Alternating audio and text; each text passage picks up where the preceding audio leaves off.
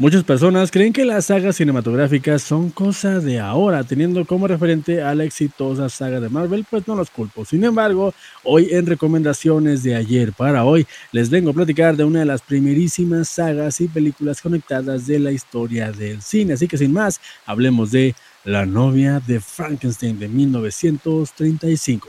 Comenzamos.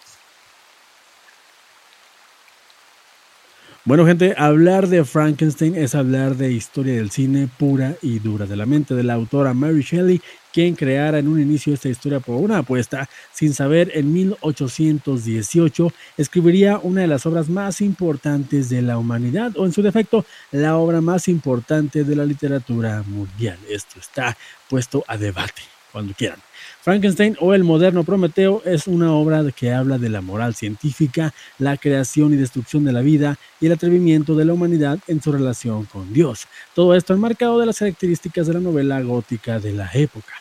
Una novela que a 205 años de su publicación sigue tan vigente como el día en que se imprimió por primera vez. La influencia de esta obra ha sido tal que se ha adaptado al menos 150 veces en el cine, sin hablar de sus representaciones en teatro, la televisión, la literatura que ha influido, los cómics, videojuegos, etc.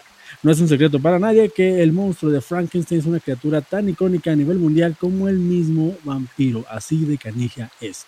Y en 1931, bajo la dirección de James Whale y con la legendaria interpretación de Boris Karloff, dieron inicio a uno de los primeros universos cinematográficos más exitosos de la historia del cine y por tanto más recordados.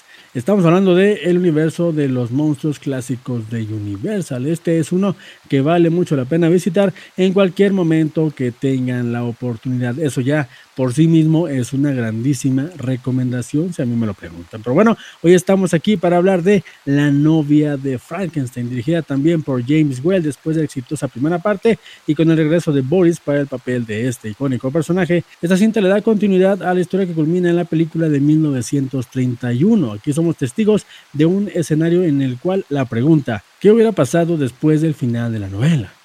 Aquí eh, la pregunta es respondida por la misma Mary Shelley en esta ficción. Así pues, Víctor Frankenstein conoce al doctor Pretorius, quien aquí nos enteramos fue el mentor de Víctor, y le propone volver a crear vida, para crear a la compañera del monstruo de Frankenstein. Esta es una cinta llena de carisma que siguiendo el tenor de la anterior, extiende las preguntas que se plantean en la primera cinta y le da más protagonismo al monstruo desarrollándolo un poco más en esta entrega. Sin duda, una cinta que no se querrán perder, no solo por el hecho de que es una de las cintas mejor valoradas de la historia, además de ser parte de este increíble universo de monstruos. Una película imprescindible si te gusta el cine de terror y los universos compartidos. Esta película la encontrarán totalmente gratis en YouTube y si les llama la atención de verdad, no se la pierdan, por favor. Por mi parte es todo. Me gustaría saber si ya la vieron, qué les pareció, si no la han visto, por qué no la han visto déjenmelo ahí en la caja de comentarios. Gente, yo soy el pibe, esto fue recomendaciones de ayer para hoy y recuerden que no importa lo que yo les diga, lo que de verdad importa es que ustedes se formen su propio, su propio punto de vista. Hasta la próxima.